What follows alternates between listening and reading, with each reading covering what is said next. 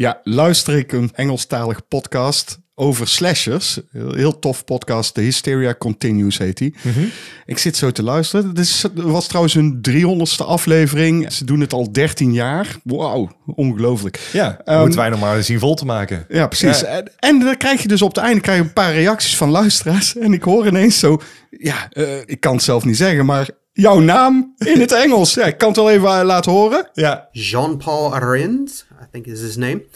ja, ik was net zo verbaasd. Ik had ze gewoon gefeliciteerd met een 13 eh, jaar en 300ste aflevering. Ja, toen werd ik in één keer genoemd. Maar zo spreek je mijn naam dus kennelijk uit in het Amerikaans. Want Juist. eh, degene die het voorleest is Amerikaans, maar het is een Engelse podcast, ja. Ja, maar het is wel eventjes een eh, shout-out naar de Hysteria Continues. Ja, Leuke zeker. podcast. Zeker. Als je van slashers houdt. Weet je wat ook een leuke?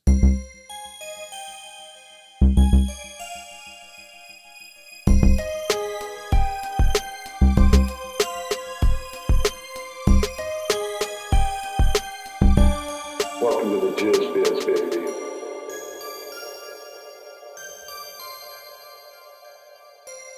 And indeed you are. Welcome to the Jizz Biz. Goed, dit is de 22e aflevering van het derde seizoen van Cinepraatjes, de podcast van Cinemaatjes. Tegenover mij zit wederom Jean-Paul Arendt. Of hoe moet ik dat zeggen? Jean-Paul Arend. Oké. Oké, dat is mooi. En tegenover mij zit William van der Voort. Ja. Of William van der Voort. Van Voort, yes. Nou, dat kunnen ze wel in eh, Amerika. Vander, daar hebben ze natuurlijk Daar ook. hebben ze. Of, of, of, Voorhees. Van Voorhees. ja, inderdaad. Nou, eh, nou, we zijn er weer. Oh. Het heeft trouwens gewerkt, eh, JP. Wat de drugs. Ook. ja. en eh, Oh, jouw reset-film. eh, ook dat. Oh, oh, oh, ja. Ja, daar kan ik het zo ook nog over hebben. Maar ik wou eerst even zeggen, het heeft gewerkt dat ik heb gevraagd aan onze luisteraars om toch even een paar sterren te geven op Spotify. Oh ja. Ja, dat heeft gewerkt. Dat Nou, dan gaan we nou weer vragen. Ja, gewoon blijven doen. Gewoon blijven doen. Doe dat. Ja. Inderdaad, wat ook gewerkt heeft. We hebben natuurlijk een mini-praatje opgenomen voor onze maatjes Ja. op patreon.com slash cinemaatjes. Waar Daar- we onze jaarlijkse Oscar-voorspellingen weer doen. Eh, het- is eh, bekend eh, gegeven. Wij weten natuurlijk helemaal niet wat er genomineerd is. We hebben die films ook helemaal niet gezien. Nee. Maar we gaan gewoon gokken op basis van titel en land wat het zou kunnen worden. Ja. En dat is heel leuk. Tenminste, dat is voor ons leuk. Maar de maatjes vinden het volgens mij ook leuk. Ja, ik vroeg ook in dat mini-praatje natuurlijk naar een reset-film. Want ik heb het idee dat we een beetje verzadigd zijn. Dat wil niet jij zeggen... meer. Ik heb het idee, zei Ja. ik toch ook. Ik Dat wij verzadigd zijn, zei je. Dat, ja. Nou, ik ben ja. niet verzadigd. Ja, maar ik praat in de wijvorm, Als eh, koninklijk. koninklijke wijvorm. Ja, oké. Mijn eh, doopnaam is ook Wilhelmus, wist je dat? Ja, dat blijkt. Van Assouwen. nee, maar goed, ik, wij zijn verzadigd. Ja, wij zijn verzadigd. Ik kijk nu met een heel andere kijk naar films, waardoor ik af en toe denk van ja, deze goede film vind ik nu slecht omdat ik val over dingen die ik in een andere film beter heb gezien. ja. En deze slechte film vind ik nu goed, omdat ik andere slechtere films heb gezien waarvan ik denk, jezus, maar die waren nog slechter, dan is deze wel goed. Ja, ik kan niet meer zo goed oordelen gewoon. Dus vroeg ik een reset film en daar hebben we een aantal eh, reacties op gekregen van onze maatjes. En die, eh, die ga ik dan zoeken. En als ik die kan vinden, dan kunnen we die een keer doen. Precies, Dus- en ik heb behoefte aan een reset film, dus ik zal me wel een keer gaan kiezen binnenkort. nou, dat is helemaal geen probleem, want ik heb ze klaarstaan. Goed zo. Ja, we hebben eigenlijk geen echt nieuws, maar jij had ook iets ergens Ja, ik zat. Oké, nee, ik gehoord. Ik zat van de week. eh, ik had geen zin om, om een moeilijke film te kijken. Dus ik denk, ik ga gewoon een film kijken. Van, weet je al. dat Oh, dat is een ander item. Dat weet ik, maar weet je, het is, ik wil ze niet meenemen in het volgende item. Want het is niet van, oh, zijn het aanraders? Of, nou, daar ga ik eens eventjes flink over uitweiden. Dat hoeft helemaal niet. Ik heb gekeken naar 13 Going on 30 met eh, Jennifer Garner. En dan is het een 13-jarig meisje en die doet de wens. En dan wordt ze in één keer Jennifer Garner. Oh, lekker. Dat is leuk. Maar toen dacht ik, oh ja, dus op zich, weet je wel, het heeft niks om het lijf. Er zijn van die hele simpele verhaaltjes, maar er zit meestal magische elementen in. En er is of een body switch, of we zijn twintig jaar later. Juist. En toen dacht ik, "Wa- die maken ze niet meer, die films. En toen ging ik goed nadenken, dacht ik, jawel, alleen dan willen ze er elke keer een horror tintje aan geven, zoals Freaky, Ja. weet je wel? Dat ik, ja, dat is dan Body Switch.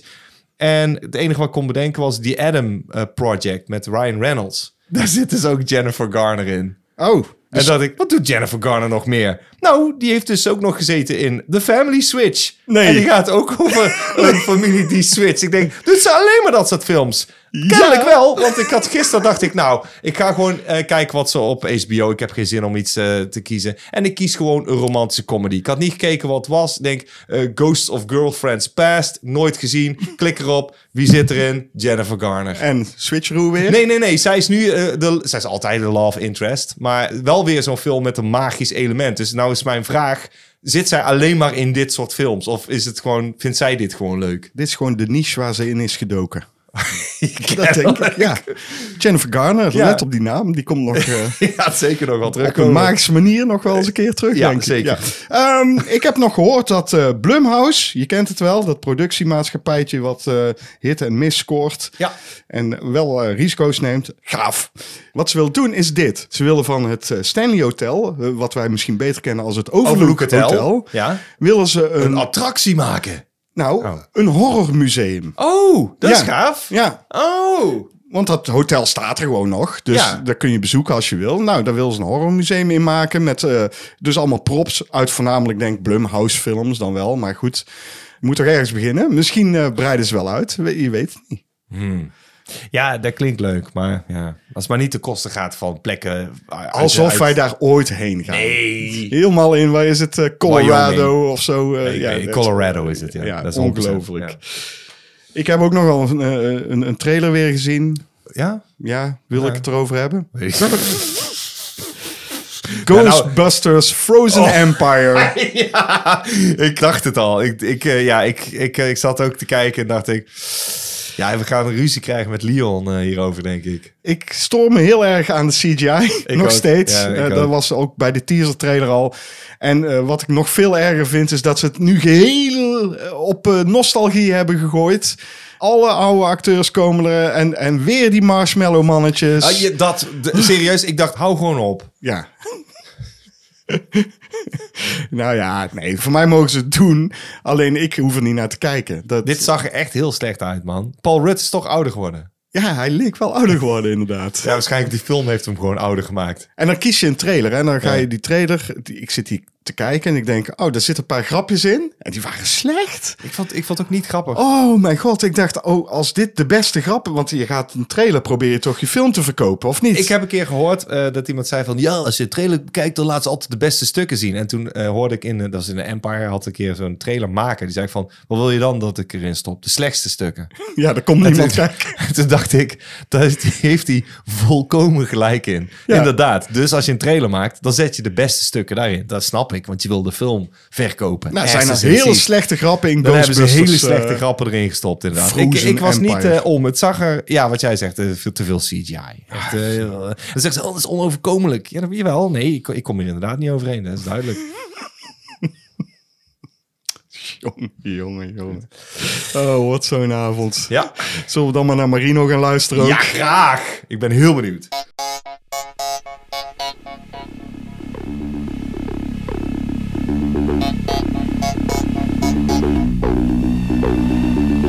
Ik weet het zo net nog niet.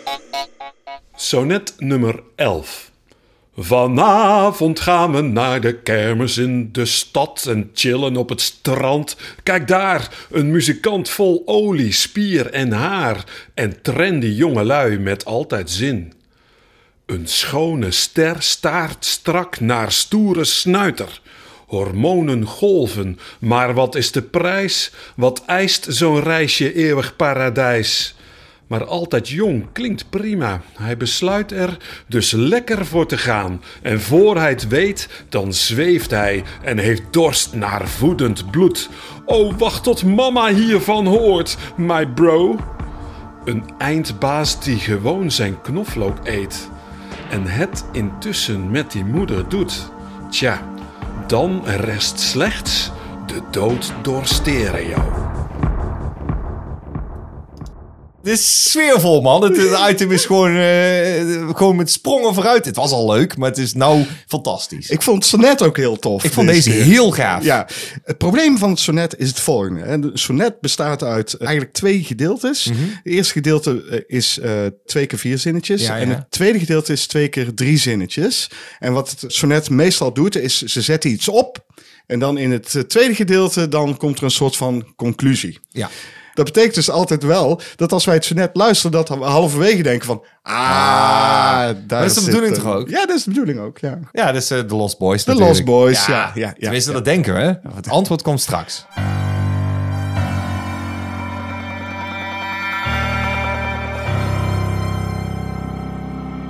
Wat heb je nou in godsnaam weer gezien? Ik heb iets gezien. Ik heb eh, met jou iets gezien. En eh, daar wil ik het even over hebben. Ja, eh, dat snap ik. Ik heb die film met jou gezien. Daar hebben wij een review van gemaakt. Dat is eh, Alice Sweet Alice. Alice. Ontzettend onder de indruk van deze film. Dus wat heb ik gedaan toen we hem gekeken hadden? Heb ik praktisch meteen de dag daarna gewoon de Blu-ray besteld. Ik denk, die moet ik hebben. Blu-ray is inmiddels binnengekomen. Dus ik kan echt zeggen dat ik voor dit item nogmaals heb gekeken naar Alice Sweet Alice. Snap ik. Ik heb een paar vragen. Ja. Oké, we hoeven natuurlijk niet, eh, want we gaan mensen gewoon verwijzen naar onze eh, Ja. eh, youtube.com at cinemaatjes. Ja, en slashje staan nog tussen. eh, slashje er nog tussen als je dat wil. Anders doe gewoon cinemaatjes in YouTube typen en dan komen er ook wel en dan Alice Alice. Dat is de recensie en dan wordt alles uitgelegd over Ja. deze film. Ja, ja. Goed. Oké, ik had iets over die kleurstellingen. Is dat gewoon echt zo? op de Blu-ray staat, daar heb ik zelfs naar gekeken, is dat ze laten zien hoe ze de film hebben gerestaureerd. En dan is je je beeld daadwerkelijk in twee stukken geknipt van dit is het gerestaureerde gedeelte en dit is Ja. hoe het eruit zag. Het was wel echt een film, film met, Met eh, film streepjes en grain en gaten erin af en toe. Ze hebben het dus wel echt heel netjes opgepoetst. Die versie hebben wij gezien ook. Ja, toch wel. ja Ik vond het fantastisch. de kleuren waren denk ik wel iets donkerder op de film. Oh, ze hebben wat eh, fel, ze hebben wat, eh, wat, wat eh helderder. opgekrikt, ja, ja helderder dat, dat had ik waarschijnlijk ook gedaan. Want Ja. anders denk je dat heel veel dingen in de schaduw vallen. En als je toch het Ja. filmbeeld hebt. Ja. Ja. Want dan kun je nog altijd zeggen, ik zet mijn televisie wat donkerder. Ja, vind ik goed. Het is een Blu-ray uit Engeland. Ho- hopelijk kan ik hem afspelen. Oh, Ja, Dus ik, eh, ik stop hem eh, in mijn eh, speler. En hij deed het. En toen dacht ik, ja, hij doet het nou toch. Kijk, nog een keer. Fuck it. Ja, je- Heette die ook Holy Terror trouwens? die heet ook Holy Terror. Ja. Ja? En de hoes zegt wel Alice Sweet Alice. Ik ga natuurlijk die film anders kijken dan dat ik de eerste keer ernaar kijk. Ik weet hoe het loopt. ik, weet, ik weet waar het op uit gaat draaien. Dus dan zit ik te kijken van, zie ik toch wat hintjes?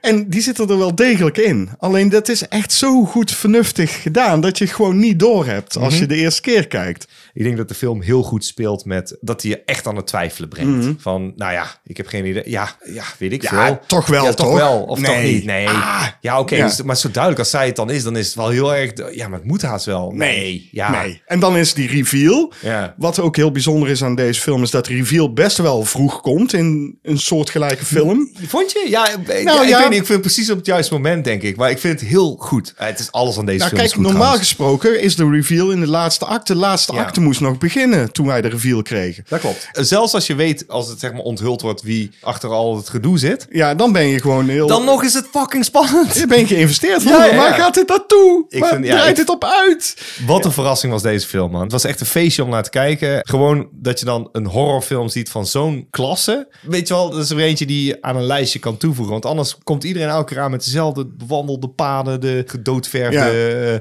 eh, de Exorcist. Eh, Ja, maar hij mag gewoon genoemd worden naast de Exorcist. Vind ik ook. Hij heeft zelf ook dat katholieke thema, wat de Exorcist ook heeft. Niks gepikt of zo, snap Nee, je? nee, nee, het voelt niet gepikt. Het is niet van, oh, dit is plagiaat. Ik denk dat Alfred Soul gewoon geïnspireerd is door het succes van zowel The Exorcist en Don't Look Now. En Giallo, want hij is zeker geïnspireerd door, eh, door, 100%. door, door, door dat genre. En Ja, die heeft ook zeker... roerend. Oké. maar ja, ik denk zeker dat hij die films heeft gezien en gedacht...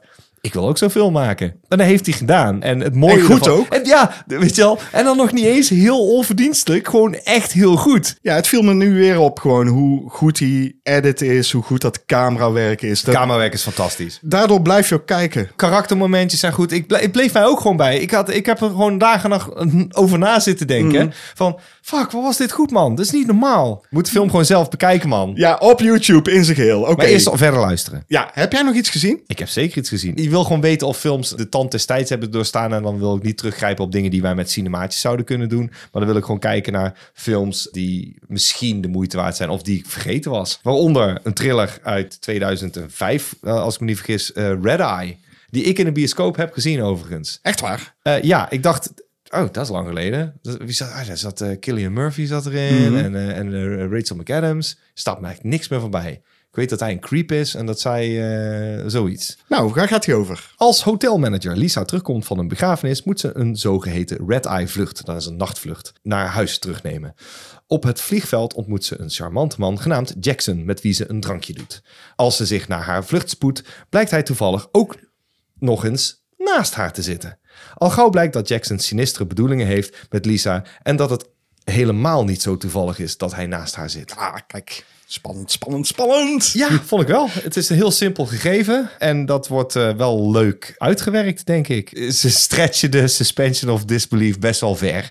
Want je zou natuurlijk gewoon meteen melding kunnen maken... als iemand lastig gaat zitten doen... waar het niet dat Jackson eh, de vader bedreigt. Ja, maar eh, de suspension of disbelief, daar hebben we natuurlijk al een keer eerder heel wat langer over gehad. Maar het is wel zo dat als je de suspension of disbelief een beetje geleidelijk erin brengt, Mhm.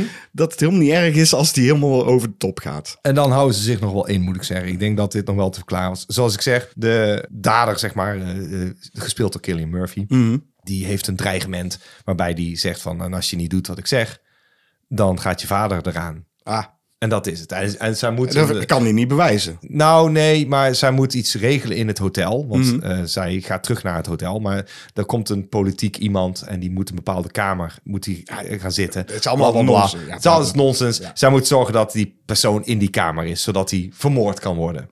Maar wel En- spannend dus. Ik vond hem eh, wel spannend. Wa- Wat me opviel, en wat, wat ik vergeten was, is dat hij van Wes Craven is. En eerlijk, dit is een van zijn betere, denk ik. Ja, iedereen zegt elke Scream. Maar ik denk dat deze wat soliderer is, als dat een woord is. Zegt niet iedereen gewoon Nightmare on Elm Street? Ja, nee, dat, ja, ja, dat kan ook. ik zou ja, Nightmare dat Elm zeggen dan Scream, Nou, ik denk toch? dat heel veel, zeg maar, millennials en mensen, Generation Z, Ja. die zullen zeggen... Scream, dat is echt de allerbeste film van hem. Ja, blijf in die waan zitten, JP, dat echt millennials en General Z mensen naar ons luisteren. Doe dat lekker. Nee, dat doen ze niet. Daarom kan ik het ook gewoon zeggen Nee. dat het pisvingers zijn. Ehm, ehm, nou, nou, nee. Ik, ik, ik heb een vraagje aan jou over deze film. Hè? Ja, dat mag. Eh, eh, Mag, mag, mag. eh, Killian Murphy zit erin. Nou, Ja. grote eh, genomineerde voor de Oscar eh, Ja. voor het beste Had hij een Oscar mogen krijgen voor deze rol, wou je zeggen? Nee, Oh. maar zie je het er al wel in? Zie je het erin? Ja, hij is zeker een goede acteur, dat is het. Hij is, en hij is zelfs charmant. Ja. Hij, hij heeft ook meteen zoiets, eh, omdat hij zo'n apart hoofd heeft of een aparte blik, denk je ook meteen, oh, dat is ook mis. Ja, hij kan inderdaad ook wel een creep spelen volgens mij. Ik vond het wel heel leuk. Op een gegeven moment, eh, zij komen elkaar dan tegen in het vliegtuig. En dan, eh dan zei hey, oh, zit je hier? dan zegt hij, you aren't stalking me, aren't you? Oh god. Weet je al zo Ja, van, ja. En dan zei ze nee. en dan zie je haar kijken van, of is het andersom? En dat vind ik heel goed. Ik zo, oh, ik hou van dat grapje. Maar je Leuk. ziet het er wel al in. Ja, ja, ja. je zag Ik, het eigenlijk ehm, ook al in 28 Days Later. Ja, zeker. toch? Ik, ik vond dit eh, altijd wel een opvallende acteur. Dus eh, ja, ik keek ook toen uit naar deze film. Volgens mij doen ze in de trailer iets heel raars. Dan doen ze iets, dan zoomen ze in op zijn ogen en dan worden zijn ogen rood. Alsof hij een soort vampier is.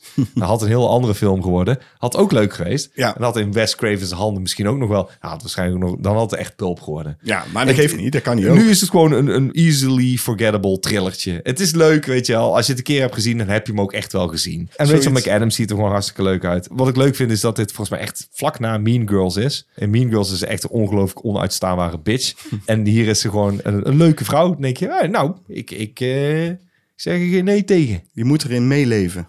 Of inleven. Of in, Of, of erin. gewoon erin.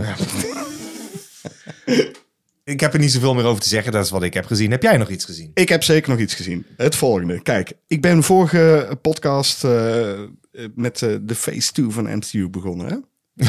ja. Dus ik dacht, Franchises, dat is helemaal mijn ding. franchise is mijn ding. Ja. Ik denk wel dat ik eh, iets leuks mee kan doen in de podcast. Daarom Ja. dacht ik, ik ga franchises doen. Eh, ik had nog geen zin in de MCU Phase 3, want eh, die heeft 11 films en niet 12, wat ik de laatste keer zei. Oh ja, ja. Dus daar had ik nog helemaal geen zin in. Maar Daarom was ik zo in de war, denk ik. Ja, maar een andere franchise dacht ik, nou, dat kan ik wel doen. En ik denk een van de grootste franchises die er is. Namelijk de James Bond franchise. Dat is een enorme franchise. Dat is een flinke. Dat is echt een flinke, echt, eh, dat is een eh, kast van een franchise. Non-tue. Nou, die begint gewoon dus in 1962 met de film Dr. No. Dus ik denk begin bij het begin. En die heb ik dus gekeken. Oh, Zal ik zeggen waar die over gaat? ja, doe maar. James Bond, hè? Niemand kent die nog, hè? Niemand die ooit van James Bond had gehoord. Ja, behalve... Nou, dat is helemaal niet waar, want het is natuurlijk gebaseerd op de boeken van Ian Fleming... die hartstikke En populair waren waren. hartstikke populair. En er was er volgens mij al wel een Casino Royale eh, daarvoor. Ja, dat was meer een televisieuitzending, heb ik Die heb vernomen. ik ook gezien. Ja. Er zit ook iemand in die James Bond is. Nee, maar die dat heet niet- Jimmy Bond. Oh ja, dat klopt. Ja. Ja. maar het is losjes gebaseerd. Het is volgens mij kluchtiger dan dat het zou zo moeten zijn. Zwart-wit en... eh, Oké, maar ze zijn dus begonnen met Dr. No. Dr. No, James Bond. Verse start. gaat hij. Yes. James Bond is een Engelse spion. Nee, eigenlijk is een eh, eh, een schot.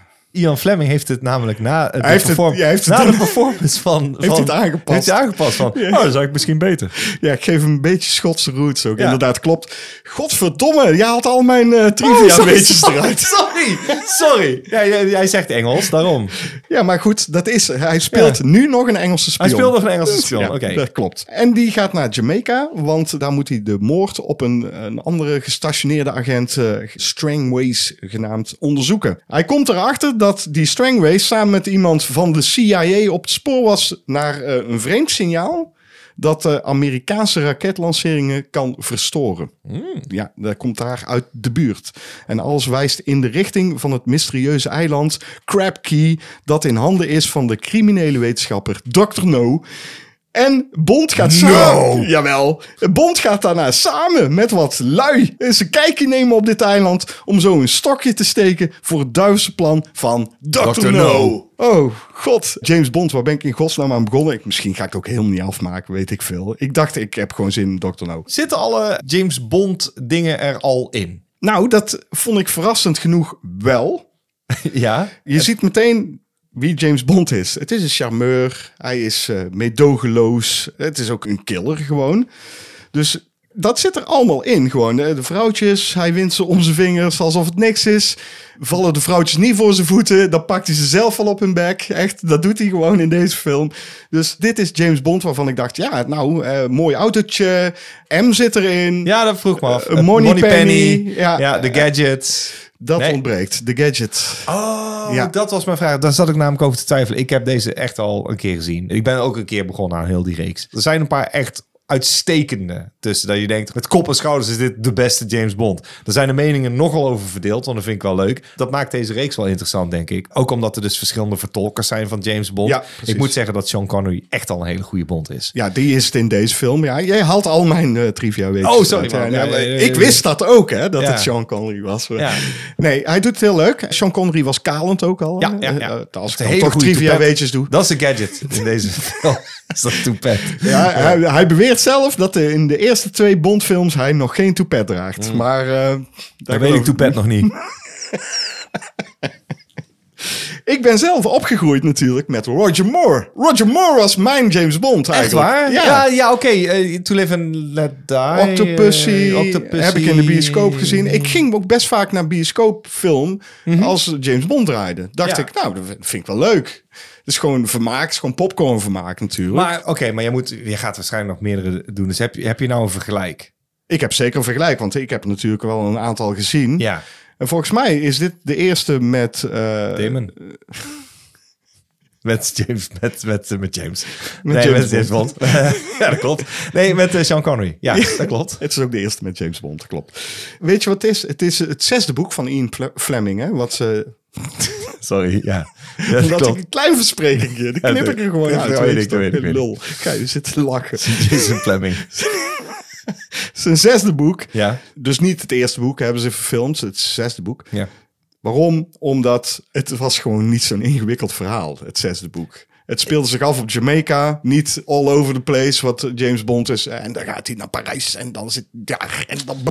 Het is dus gewoon een goedkope film. Zover ik me kan herinneren was dit ook niet de spectaculairste. Wel succesvol. Hij heeft de franchise het leven ingeblazen. Ik En- denk dat iedereen heel erg prat ging op het feit dat hij zo'n charmeur is. Eh, de vrouwtjes ja, en dan ja. toch een beetje een klein misdaad. En die, die waren populair in de jaren 60. Van een beetje misdaad, eh, plotje, spionnetje. Hè? Oh, en, ook gewoon een gave villain. Het probleem met deze film is het eerste uur is een beetje aan het dragen. Wat er gebeurt is, James Bond eh, gaat iets onderzoeken. James Bond ontloopt weer een moordaanslag. Mhm. James Bond gaat weer iets onderzoeken, ontloopt weer een moordaanslag. Het voelt al een beetje televisie-episodes. Precies. Ja. En het is heel gedateerd. En Dat de, eh, eh, achtervolging ook. Dan zie je hem echt zo voor bluescreen zitten na dat uur. En het loopt wel lekker door, weet je. Dus niet, je zit Sean Connery te zien. Mhm. En eh, het is allemaal best wel leuk. Er zitten een paar eh, leuke, ook waar je dan nu om kunt lachen. Tenminste, Mhm. ik kan daarom lachen. Gedateerde grapjes in. Of eh, Ja, ja, ja. eh, Dit, de- deze film zou nou met een, eh, een trigger warning komen. Oh, dat is, dat is zo. Volgens mij de British Institute for Film of zoiets. Die gaat bij James Bond films van vroeger een waarschuwing zetten vooraf. Dat is echt serieus. Heb ik Disney gelezen. heeft het nou ook gedaan. Ja, dat is verschrikkelijk. Flik Ik- toch op, man. ik, Film uit 62. Ja, en, dan komt er zoiets bij als... Ja, weet je wel, sommige dingen... Disney had er een eh, waarschuwing bij gezet. En die zet dan bij... bij De Aristocats hadden ze dat gedaan. Van, eh, dit kon, kon toen niet en dat kan nu ook niet. Nee. En toen dacht ik bij mezelf... Wat? Praat voor jezelf, man, lul. Dat kon nu- kon toen wel. Dat kon toen wel, namelijk. Dat is het ding. Eh dat deden ze toen gewoon niet moeilijk over. Nou, dan zetten we van tevoren maar voor alle tere zieltjes. Flikker toch op, man. Ik leef toch ook nog? Ik ben geen teer zieltje. Als iedereen dan echt een teer zieltje is, dan, dan heb je echt geen leven. Nee, maar goed. Kijk, Jongens. als je James Bond kijkt... dan- Luisteren jullie nog, Gen Z? Nee, hè? Allemaal afgehaakt. Goed. Je weet toch hoe James Bond is. Fuck Ja, hij gaat lekker achter de vrouwtjes aan. Hij slaat ze ook als het goed is. Het is echt En pas, terecht. Het is pas na een uur dat hij dus op dat eiland... niet terecht. is dat hij op dat eiland komt. Ja. En dan vervolgens is daar pas echt alles te doen. Ja.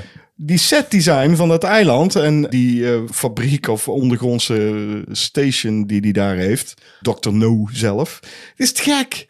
Is keivet gemaakt. gek. Ja, is echt gek. Dat is gewoon. goed, gek.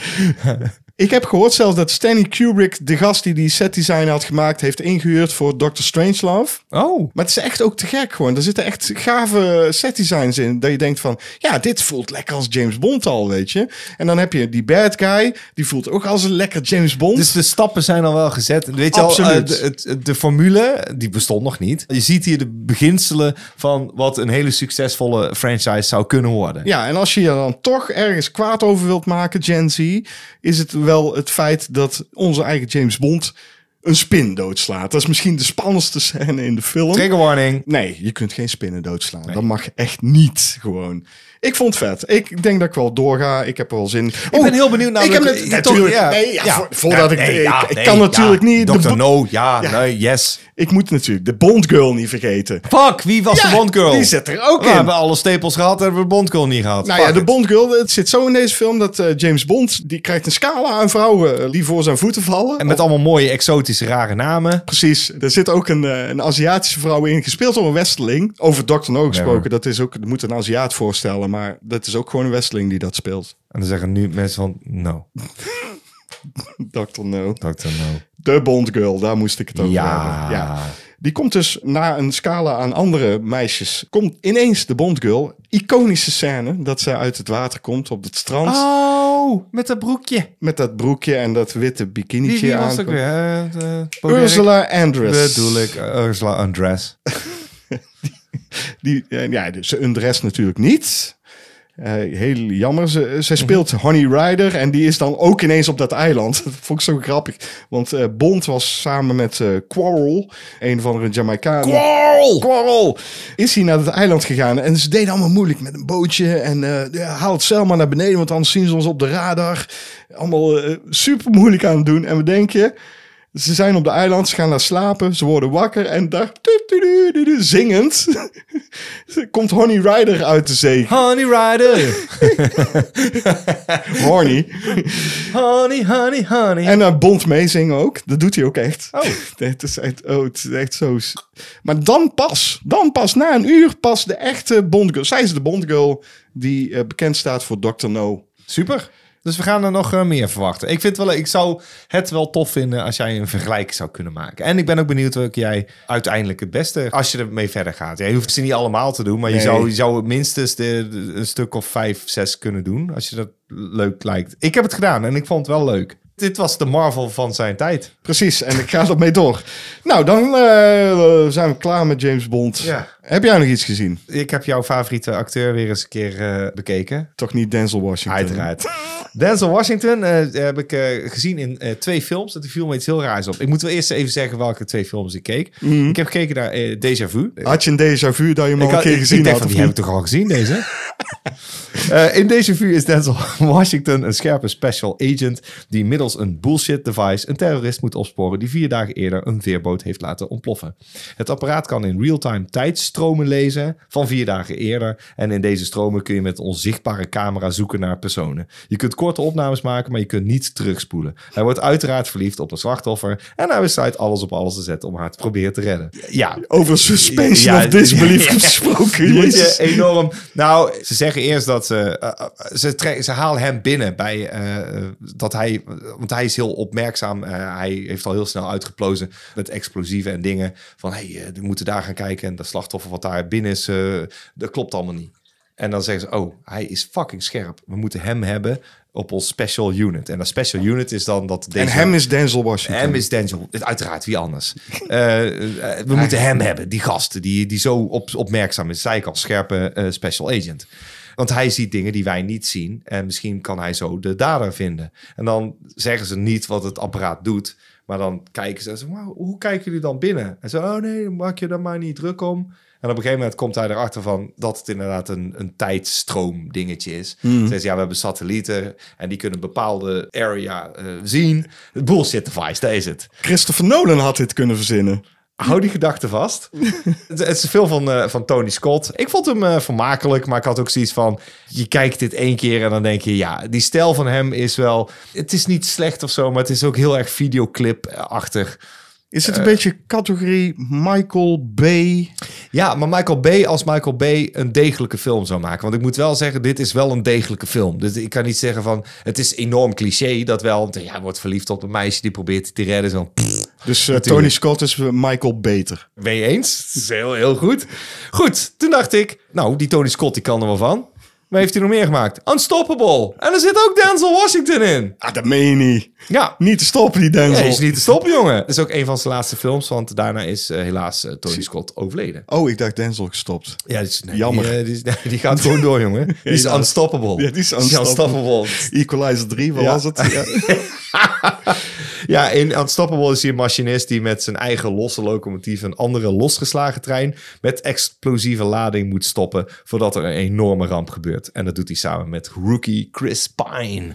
Ik vond deze film wel leuk. Misschien leuker dan Déjà Vu, omdat het wat behapbaarder is. Mhm. Eh, en ook best wel spannend. Maar er zitten van die hele lelijke crash zooms in. Dat Oh. aan het praten zijn, dan een keer zo'n inzoom. En elke keer als het gebeurt, Tony denk Scott? ik... Ja, maar dat zat in Déjà Vu niet. En dat weet ik zeker, want ik meen dat ik die al een keer heb gezien. Nee, maar dit was lelijk. Dat je denkt, waarom? Zijn mensen aan het praten en denken, zo'n soort alsof je met zo'n ehm, documentaire camera bij staat en dan zoomen ze zo in. En ze van, hou eens op, man. Want dan heb je geen iconisch shot meer. En dan kom je in één keer weer, en dan moest ik, ik moest denken aan Alice, eh, Sweet Alice. Toen dacht ik, ja, weet je wel, waar je een scène uitkadert. Hoppa. In plaats van dat je de camera elke keer laat bewegen. Ja. En dan alsof je er met de camera bij zit. ja, jongens, echt, kijk Alice, Sweet Alice. Ik, ik kan het niet vaak genoeg zeggen. Maar eh, terugkomend dus op Ja, terugkomen, want ja, het is natuurlijk al een actiefilm, dus ik begrijp dat het camerawerk wat losser moet zijn. Maar toen bekroop mij in één keer het gevoel, ik zei van, wacht nou eens even, Déjà Vu en Unstoppable. Dus je hebt een trein en je hebt een tijdreisdingetje. Als je dat combineert, dan heb je de source code. Wat ik een goede film als je vind. het zou combineren, zou het de source code ja, zijn. als je het zou combineren, is het de source code. Ik denk, Ja. wat? Maar ik vind de source code wel een betere film. Michael beter.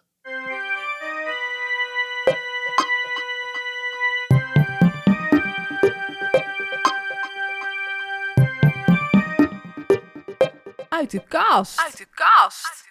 En daar komt hij, de DVD van... The Fog. What the fuck? The Fog, inderdaad. What the fuck? What the fuck? The fuck? The Fog. The fuck? John Carpenter's The Fog.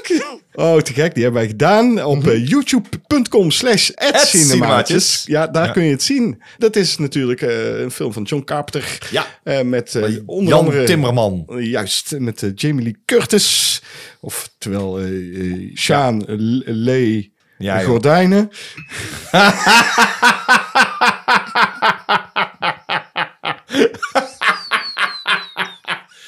Goed. Goed, ik ga gewoon voorlezen. Doe maar. Ja, dat doen we altijd. Dus Ja. komt is dit ie. Engels? Of is Eh, het, nee, het is, eh, het is, het is gewoon in het Nederlands?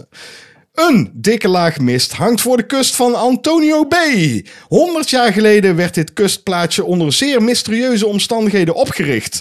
Het kleine stadje wordt razendsnel omhuld door de dreigende mist. Slachtoffers van een eeuwoude misdaad komen tevoorschijn uit de mist en zoeken vergelding. De paniek van de bewoners is compleet. Comploit? Is compleet. The fuck the fuck? is een absolute klassieker van regisseur John Carpenter, die later furoren maakte met de Halloween-serie. Later? Later? Dat is helemaal niet waar. Wat is dat? Wat is dat weer? Het is zo slecht dit. Later. Die later voor, Ja, weet je wel, toen is hij teruggereisd in de tijd. Ja. De source code. Zoals code. In die trein. En Antonio Beter. Deze film staat echter alom bekend als de engste film die hij ooit maakte en gaf hem zijn bijnaam Master of Terror. Maar Heeft hij goed, de bijnaam Master of Terror? ik heb er nooit van gehoord. Weet niet, mijn buurman heeft de bijnaam Master of Terror. Maar... Die luistert naar gabbermuziek. Ja. En dan heb je natuurlijk in het Midden-Oosten heb je ook een aantal Masters of Terror zitten. Met Master of Terrorist is dat. Dit is een eh, leuke spookfilm, zou ik het omschrijven. Eh, het is gewoon een lekkere griezelfilm. Eng? Nee, maar wel, nou, wel, er zitten wel spannende momentjes in. Zeker en leuk gefilmd. Ja, John Carpenter zie je gelijk. Gewoon goede shots. Ik vind dit een van John Carpenter's vermakelijkere eh, films. Eh, Sfeervollere. eh, dat is heel goed gezegd. Hij is, eh, dat zeggen we ook waarschijnlijk in de recensie, hij is heel sfeervol. Maar dat is hij echt. Het doet denken aan een kampvuurverhaal en dat zit er ook in. The Fog, leuk. What the fuck uit de kast? Ongelooflijk!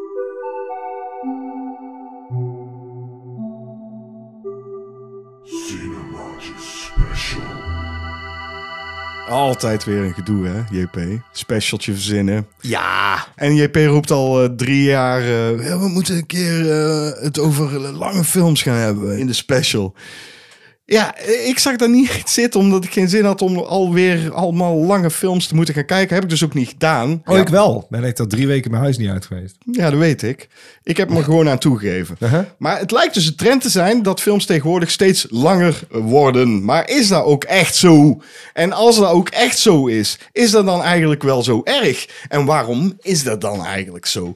Wat zijn eigenlijk lange films die wel lang mogen zijn? En welke moeten juist korter? Heb ik allemaal opgeschreven. Dat hoor Ja, wel. dat, klopt. En ik dacht eigenlijk, ik heb die allemaal be- behandeld als zijn een soort vragen. ja, heel goed. En die heb ik dus allemaal beantwoord op die manier. Eh, Wat zijn eigenlijk lange films die wel lang mogen zijn? En welke moeten juist korter? Welke het- lange oude films zijn er? En waarom zijn die zo lang? Dit zijn een soort deelvragen. Een centrale vraag. Ja, waarom lijken de films van tegenwoordig langer dan die van vroeger? En waarom winnen de wat kortere films tussen de 90 en 120 minuten veel minder vaak een Oscar? Dat is gewoon waar. Dat klopt, dat is zeker waar. Eh, Ik heb dan ook nog een eh, ding. Ja, die heb ik mooi omschreven. Veel mensen denken en vinden een langere film automatisch ook geweldig. Want dan heb je echt een goede film gezien. Waar zou die gedachte eigenlijk uit voortkomen? En dit zijn allemaal vragen waar we het gaan over hebben in deze special. Dus lange films van tegenwoordig. Met lange films eh, hebben wij echt al ge- gekeken naar films die ongeveer in ieder geval langer zijn dan 2,5 uur. Ja. Ik vind 2 uur en 10 minuten ook al echt wel de kroonspannen, maar er zijn er een hoop. En ik moet ook zeggen dat er een hoop zijn van 2 uur en 10 minuten die fucking prima zijn. Daar stoor ik me dan minder aan. Nee, maar het ligt aan de pacing van de film. Dat ligt aan de pacing van de film, dat klopt. Maar 2,5 uur of bijna 3 uur, daar vergt een hoop van je. Ja, dat is gewoon sowieso een dikke lange zit. Dat is een lange Dat is zit. een enorme zit. Ja, JP. dat is een kast van een zit. We hebben dus gekozen van films van 2,5 uur of langer. Of in ieder geval zoiets, om die trend. Ik heb ook een eh, klein eh, onderzoekje gedaan. Eh, daar was ik wel heel eventjes mee bezig. Maar ik vond het leuk om te doen. Eh, ik heb gekeken naar de top 250 op IMDb. Jean-Paul Arends. Ja. En van de 250 films op eh, IMDb die dus in die toplijst staan... zijn er slechts 96 onder de 2 uur. Oké. In de top eh, 50 van Ja. die eh, lijst eh, zijn dat er maar twee. Er zijn maar twee films onder de twee uur in de top 50. Oké, dat heb ik niet gedaan. Maar ik ben wel benieuwd naar welke dat zijn. Eh, dat heb ik niet opgeschreven. Wauw, boeiende info mensen. Doe ermee wat je wil. Nee, maar dit is om aan te, dit is om aan te tonen dat Ja, ja, ja. films lang zijn. In de top 10 zijn er slechts twee die onder de 2,5 uur zitten. Mijn conclusie daarvan is dat het toch wel zo is dat mensen lange films gaaf vinden. Dat klopt. Oké, dan wil ik toch een beetje gaan naar die eerste opwerping van jou. Jij zegt het lijkt een trend te zijn dat films tegenwoordig steeds langer worden. Maar is dat ook echt zo? Ik heb even gekeken naar de films van het afgelopen jaar. Indiana Jones, 155 minuten. Ja? Napoleon, 158 minuten. The Ja. Hunger Games, 157 minuten. Mission Impossible, Dead Reckoning, 164 minuten. Bo is Afraid, 179 minuten. John Wick, Chapter 4, 170 minuten. Killers of the Flower Moon, 206 minuten. Oppenheimer, 181 minuten. Ja, dus het antwoord is ja. Dat klopt ook. Ik heb dat namelijk ook opgezocht. Volgens mij was het 20 jaar geleden, lag de gemiddelde lengte van de film net iets onder de twee uur. Ja. En tegenwoordig is het gemiddelde 2 uur en 12 minuten. Ik denk dat het inmiddels al wat langer is, want het onderzoek wat ik las was van een jaar geleden. Is het gewoon omdat er slechtere... Dat gaan we allemaal onderzoeken dit, maar dit, dit werp ik nu gewoon eh, spontaan op. Mhm. Eh, hebben we gewoon slechtere verhalenvertellers tegenwoordig? Ja, dat is gewoon bullshit. Want er zijn ook gewoon lange films die wel interessant zijn. En wel... Oh, daar heb ik niet over. Dat snap ik wel, dat er ook goede films zijn. Maar het gros van deze films is te lang. En Ja. dan doel ik dus op het feit... niet dat die paar die wel uitstekend zijn... daar heb ik het niet over, daar gaan we het zeker nog over hebben. Maar betekent dit dat gewoon mensen... Ja, dat is nou, mijn conclusie en ja. dat ga ik zeker aankaarten. ja, ja, daar wil ik wel op inhaken.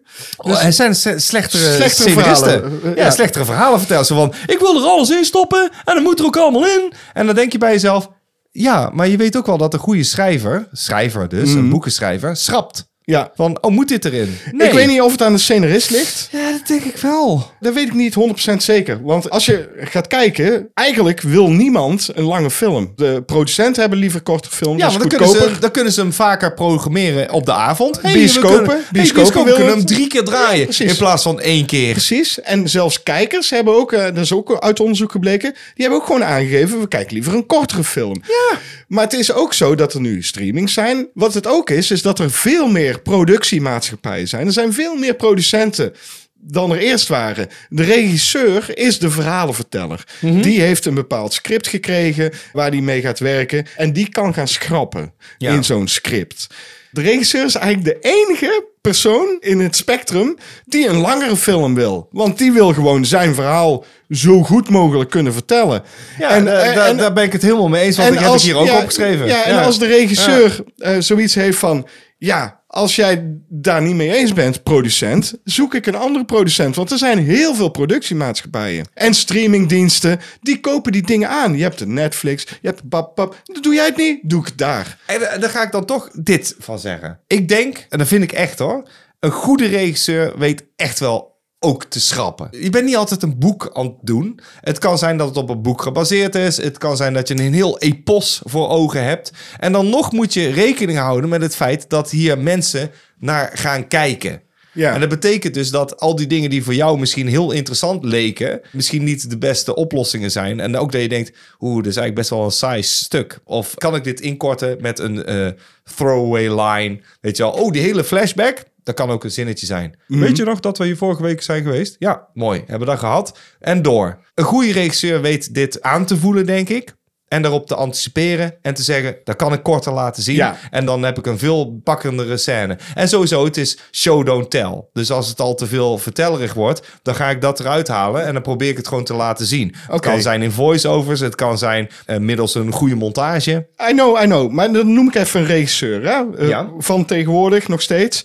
Eh, Martin Scorsese. Ja. De laatste twee films die, hij, die hij heeft gedaan, die zijn ruim drie uur. Ja, zijn, zijn zijn oude films ook best lang. Die zijn ook Ja. best lang. Taxi Driver was best wel een lange film voor die tijd, zeg Nee, maar. maar ook... eh, ja, nee. Maar, eh, maar goed, eh, Scorsese is dus in de wijze waarop jij net sprak over regisseurs... eigenlijk een regisseur die dat dus niet inziet en gewoon alles laat zien. Is dat dan een slechte regisseur? Nou, het ligt een beetje aan wat voor verhaal je aan het vertellen bent. Daar ben ik dan wel achter gekomen. Van het valt op dat de films met een bepaalde lengte ook een bepaald thema vaak hebben. Ja, het En, zijn heel vaak biografische films. ja, of historische, Histo- historische, films. Ja. Epische films zijn Dat heb, Epische heb ik precies zo opgeschreven. Ja. Dus dat klopt, dat valt op. Maar ik ga dit dan opwerpen. Mhm. Zou het zijn dat als ze vroeger streamingdiensten zouden hebben gehad... zouden dit dan films zijn geweest of zouden dit series zijn geweest? Die vraag kun je stellen, maar ik bedoel, The Irishman van Martin Scorsese, om daar weer even op terug te komen, dat had makkelijk ook een serie kunnen zijn. En dan Ja. had je het verhaal nog veel beter kunnen vertellen, want je wil zoveel vertellen toch, Scorsese? Dan maak er een serie van of een miniserie van drie episodes of zo. Ja. Had ook gekund, wat mij betreft. Ja, maar ik ben geen fan van series, moet ik zeggen. Maar ik vroeg me gewoon af. En de reden is, zoals we al eerder zeiden, ik wil gewoon een hapklaar eh, dingetje wat ik in één avond zou kunnen kijken. En dan kun je zeggen, ja, dan kun je toch bingen? Daar heb ik een hekel aan. Want dan zit je toch met cliffhangers te kijken, met een intro en een outro. Dus nee, ik wil gewoon een verhaal waar ik ingezogen word. En dan wil ik er niet uitgehaald worden door een onderbreking met, oh, hier komt de intro en eh, previously on Boel. Ik zei, nee, dat wil ik niet. Ik wil, als ik een film kijk, wil ik gewoon een film hebben. Ja. En dan wil ik heel even in die wereld stappen. En dan stap ik dan een kleine anderhalf tot twee uur later stap ik daar weer uit. Ja, maar er zijn ook mensen die het dus fijn vinden om zo drieënhalf uur of zo, of drie uur, ruim Ja. drie uur in zo'n eh, f- wereld te kunnen stappen. En daar heb ik ook over na zitten denken. Ja. Want dan betaal je voor een soort... eh, ik denk gewoon dat je dan een... ehm, ja, je weet je wel, je dompelt jezelf onder in een soort ervaring, weet je wel. Je, je, je wordt door emoties overrompeld. Drie uur heb je geïnvesteerd in een verhaal... En dan, omdat je er dus zoveel tijd in hebt gestoken. En eh, dat was best wel een zit, weet je wel. eh, ja, man, lang en eh, heftig. En dan zeggen mensen al heel snel: Ja, het was, eh, ja, het was eh, echt, echt heel goed. Dan zijn ze dus gewoon door emoties overmand. Ja, maar dat is meestal En dan wel... laten ze zich daardoor leiden. Ja, maar dat zijn de bioscoopbezoeken. Die hebben een 0,4 punt erbij gekregen, sowieso. Hè, dat geldt echt zo, hè? Mhm. ja, als je ja, het daar, in ben ik, bioscoop... het- daar ben ik het 100% En goed het is mee natuurlijk ook zo, de gemiddelde lengte van de film is echt wel omhoog gegaan. Dat is Ja. echt wel waar. Ja. Want als je gaat kijken naar de historie, een beetje van film, de jaren 30 tot eh, aan de jaren 60, ging het allemaal wel een beetje gezapig, zeg maar. Tussen 60 en 70 had je een paar van die epische films. Ja, zeker. En eh, toen werd er even flink uitgepakt met eh, dikke films. Toen kwamen natuurlijk de jaren 80, waarin de VHS-band omhoog kwam. En toen hadden ze zoiets van die makers van de films van... ja, het moet wel op één band passen. En de formulefilm werd toen uitgevonden. Zo van, we weten wat de formule is. We weten wat een kijker wil zien. Dit is gegarandeerd succes. Klopt. En wat je ook in de jaren 80 had, waren heel veel genrefilms. Je had een actiefilm, je had een comedy, je had een romantische film, je had een science fiction film, je had een thriller. En wat ze nu tegenwoordig allemaal doen in die wat langere films, die huidige epische films, ik doe het tussen haakjes, want ik vind ze helemaal niet zo episch. Wat ze daar dus in doen, is dat ze al die genres een beetje bij elkaar husselen. Ja. En dan maken ze een mengelmoesje van genres, omdat het moet een epische ervaring zijn in de bioscoop. Of Ja, dat is inderdaad van everything but the kitchen sink. Weet je wel? Zo van, je betaalt voor, eh, voor drie, dan gaan we ook echt uitpakken ook. Ja, Denk, precies. maar, maar dat hoeft niet altijd. Nee, Soms en- vraagt het verhaal er helemaal niet om. John Wick chapter 4, met 170 minuten bijvoorbeeld. Ja. Ik bedoel, ik vond dat een heel leuk film, maar dat was een heel simpele actiefilm in de eerste deel. eh, hoe, hoe langer die duurt, hoe meer Ja. mensen die om kan leggen. Ja, dat is het ja dat klopt. Dacht ik op een gegeven moment van, ja nou, dan ga je op een gegeven moment op je horloge kijken van, nu mag het wel ongeveer afgelopen Nee, zijn. maar hier, luister naar deze. Ik, ik ga een aantal titels opnoemen Ja, ja, aan jou. Je hoeft niks erover te zeggen. Nee. Je moet alleen maar luisteren en eh, dan ga ik daarna iets vragen. Oké, dan komen ze. De titels, hè? Bram Stoker's Dracula. Mhm. The Exorcist. Ja, The Terminator. ja, Jaws. Blade Runner. No Country for Old Men. ja. Pan's Labyrinth. Jurassic Park, Full Metal Jacket, Amelie, Raiders of the Lost Ark, Star Wars, en dan bedoel ik episode 4 en 5. Ja, Silence of the Lambs, The Fifth Element. ja. Hoe episch voelen deze films aan? Behoorlijk. Die zijn allemaal rond de twee uur. Ja. Die voelen hartstikke fucking episch aan. Nog epischer dan die ellenlange films die er Oké, zijn. maar dan kunnen we dus concluderen dat in de jaren 80 zijn er een hoop films uitgekomen. En ongeacht het genre, anderhalf uur is daar prima voor. Ja. En als je dan nog heel even een klein beetje extra wil geven, Mhm. dan is een half uurtje langer prima. Waarom inderdaad dan een uur extra? Want ik stoor me daar mateloos aan. Ik heb zoiets van, gewoon heel simpel. Als het al inderdaad een film is van drie uur, dan moet ik hem om zeven uur aanzetten. Ja. Ik heb al problemen als het een film is van twee uur. Dan is het al problematisch. Want ik ben nog iemand die vaak de film op pauze zet, dingen gaat opzoeken. En dan begin ik om half acht. En dan ben ik om elf uur klaar met een normale film. Dat is heftig. Dat gaat dus nooit lukken met Killers of the Flower Moon. Nee. Dat is, dat is niet te doen. Nee, maar mensen gaan er wel voor naar de bioscoop. Dat is het gewoon. Mhm. Je hebt die streamingdiensten tegenwoordig. Daar komt ook genoeg zooi uit wat Ja. gewoon onder de twee uur zit. En daar wil je misschien niet eens kijken. Daarom denk je van, oh, wat in de bioscoop draait, dat wil ik wel zien. Man, oh, hij duurt 2,5 uur. Of drie uur. Dat is echt wel mijn geld waard. Dat is Ja. een uitje, wordt dat. Een uitje. Alleen wat de streamingdiensten ook doen, is die gewoon gaan zeggen van ja, een uitje. Zowel, dan moet je over de drempel. Als je die drempel niet meer overgaat, dan gaan steeds meer mensen over die drempel. Straks zijn er echt geen bioscopen meer, JP. Ik weet het zeker. Maar goed, luister. Ik heb die hele Bond-franchise aangezwengeld. Mhm. Die eerste Bond, die zit onder de twee uur natuurlijk. De laatste vier Bonds...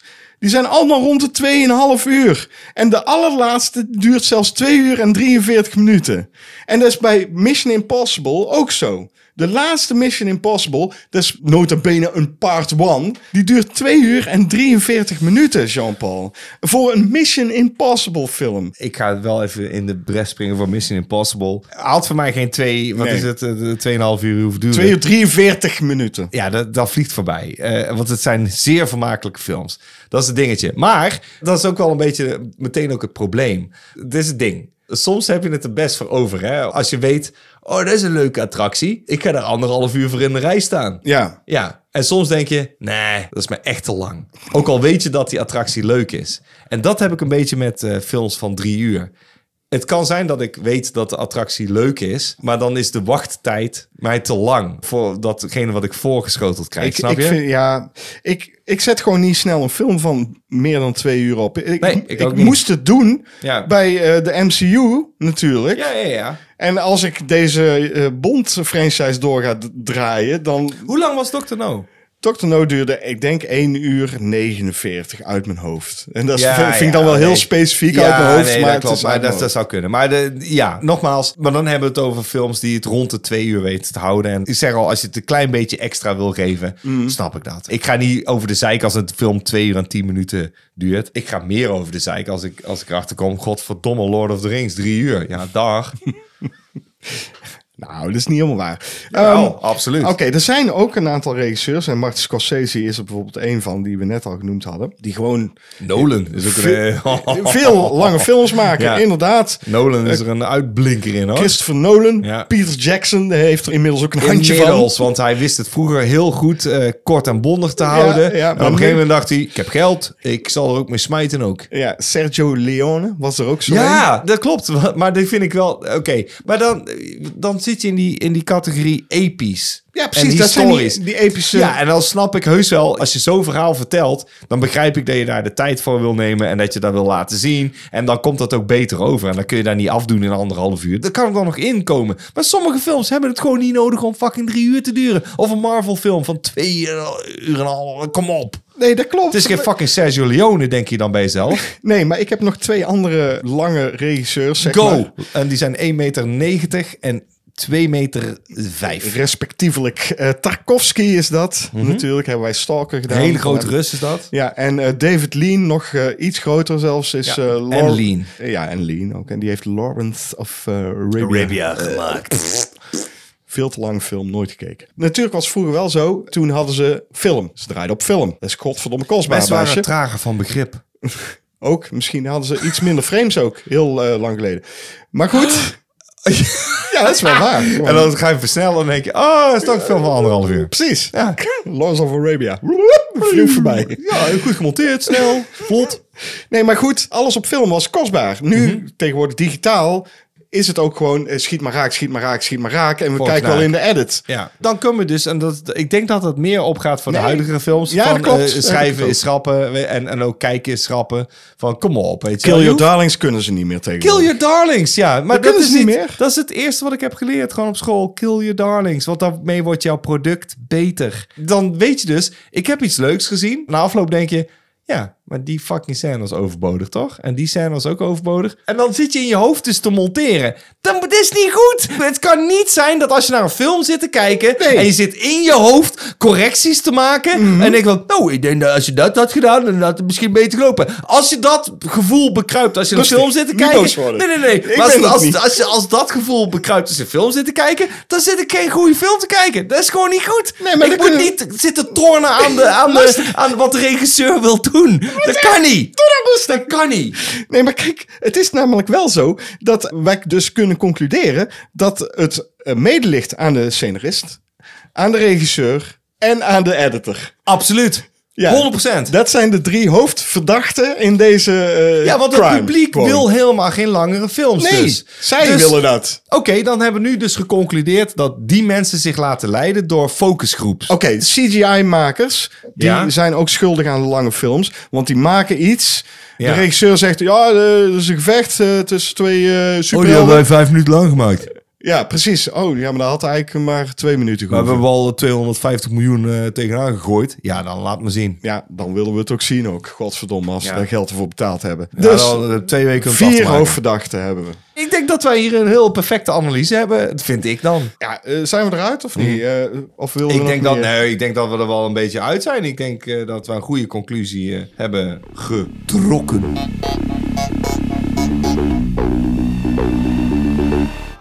Dit sonnet ging natuurlijk over The Lost Boys uit 1987, gemaakt door Joel Schumacher. Geweldig eh, icoon uit de jaren 80 met eh, kleding en muziek die allemaal perfect de sfeer van de film eh, onderschrijven. Een film die je een heel klein beetje eng zou kunnen vinden, maar vooral ook lekker campy en met goede humor, als je het mij vraagt in elk geval. En ik vind de soundtrack van die film echt fantastisch. Met name Cry Little Sister.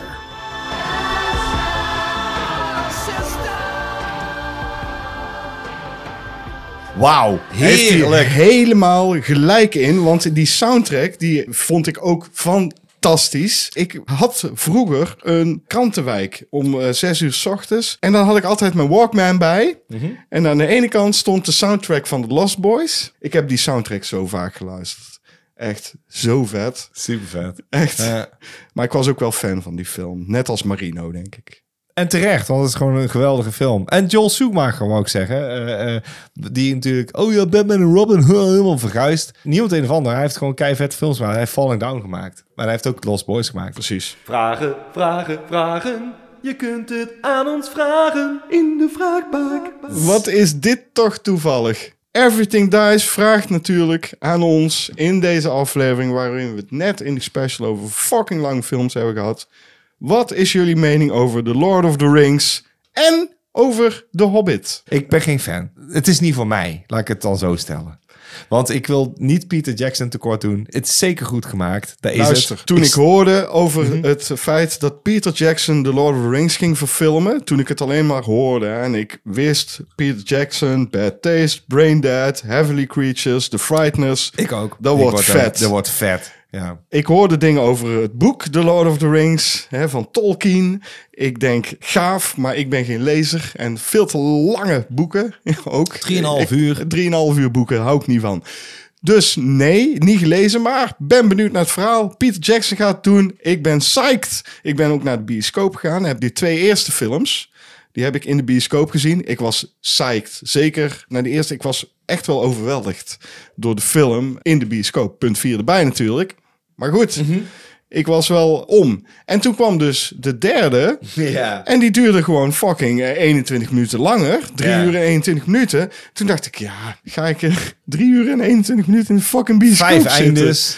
Vijf eindes, inderdaad. Daarna heb ik wel de DVD-box gekocht met deze drie films. Ik heb die nooit gekeken. Weet je, ik heb die boxen staan. Ik heb ze nooit meer opnieuw Ja, opgezet. maar ik heb de DVD gekeken van eh, dus de Return of the King. Of eh, Ja. zo heet die laatste volgens mij. Inderdaad, 27 eindes waarvan ik denk, ja, hier had je hem al kunnen aflopen. Oh my god, dan krijgen we dat weer. Komen we weer in die fucking Hobbit Town. Hoe, hoe heet dat ook alweer? Weet ik veel. The Shire heet het. The Shire met zijn Shit. dikke fire. Nee, eh, het is gewoon niet van mij, man. Ik, iedereen, oh, het is een mooiste film. Oh, wat vind je dat niet mooi? Is dat niet het allermooiste?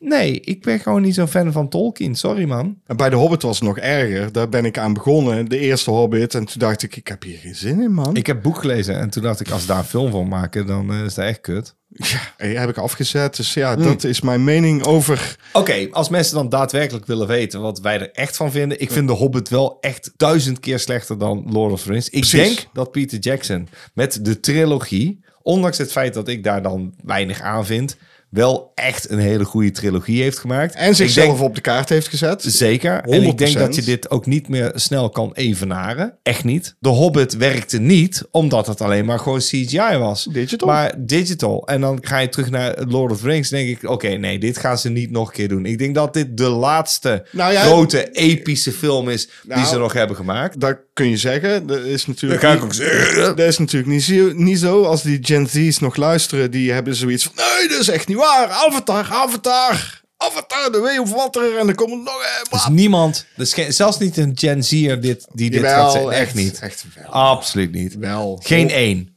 Geen één. Die gaan allemaal zeggen... Nee, Lord of, nee, Lord of the Rings. Van al onze luisteraars Het is, geloof, gok ik dat er Laat eentje is die Avatar, The Way of Water, gaaf vindt. Echt waar? Ja, ik gok het. Ja. Oké, laat maar weten dan. Ja, ik ben benieuwd wie het is. Ja, ik Nou. ook. Maar ik, ik, ik zeg, de meesten zullen plat gaan op Lord of the Rings. Ik heb er niet zoveel mee, maar ik begrijp, dat wil ik wel even zeggen, ik begrijp de hype. Nee, begrijpt je. de hype. Ja, dankjewel. Hij begrijpt de hype. Ja, ik begrijp de hype. Ik begrijp de hype. Oké, degene die Avatar The Way of Water echt wel gaaf vindt, is Peter Scheffer. En die vraagt aan ons. Maar dit is zo'n moeilijke vraag. Waar... Nee joh. Je hebt Captain America, maar wat als er nu ook een kapitein Nederland zou zijn? Wat zijn zijn krachten? Hoe ziet zijn pak eruit? En wie moet hem spelen in de verfilming? Ik zat na te denken en toen dacht ik van ja, Nederlandse superhelden, weet je al. je hebt al een kaasheld, die ken je ook. Eh, Poephoofd. Poephoofd, ja, eh, kaasheld en poephoofd. Eh, Die heb je al. eh, fantastisch gemaakt door collectief Lamelos. Precies, Eh, check het. eh, waanzinnige viertal eh, mannen die eh, echt geweldige dingen maken. Eh, dus dat was eigenlijk al de Nederlandse superheld. Maar goed, we focussen ons op eh, kapitein Nederland. En die moeten we dan eventjes vorm gaan geven. Ik zie gewoon voor mij dat hij een ouderwets kapiteinsuniform aan heeft. Ja, Weet je wel, zo'n oud, bijna VOC-achtig eh, ding. Sabel en een hoed. oké. ja, Ja, hij heeft ja. ook nog een, eh, een, een, een, hoe heet dat, schild? schild. Wapenschild, Een maar dan gewoon een oud wapenschild. Met een leeuw erop. zeg. Met een leeuw erop, uiteraard. En in plaats van dat we gaan voor rood en blauw, want dat ligt voor de hand, oranje. Precies. Nou, oranje. Dat is een raakvlak met mijn... eh, Mooi. Precies. Oké, wat heb hem- jij voor pak? Ik heb hem ook oranje. Je hebt hem oranje, daar, Ja, ja. dus daar zijn we het over eens. Ja, hij heeft wel een superheldpak aan. Gewoon echt zo'n, eh, zoals een superheldpak eruit ziet. Beetje strak zo. Weet je wel, latex toestand. Dat is goed. Maar wanneer waren wij eh, als Nederland nou onoverwinnelijk, JP? Dat was in 1988. Toen hebben we het EK voetbal gewonnen. Toen waren wij onover fucking winnelijk. En toen hadden we een lelijk tenue. Dus niet normaal. Nou, dat tenue. Daar heeft hij aan. Daar heeft hij aan. Ja. Ben ik het mee eens. Inclusief dat oranje broekje wat we alleen in de finale droegen.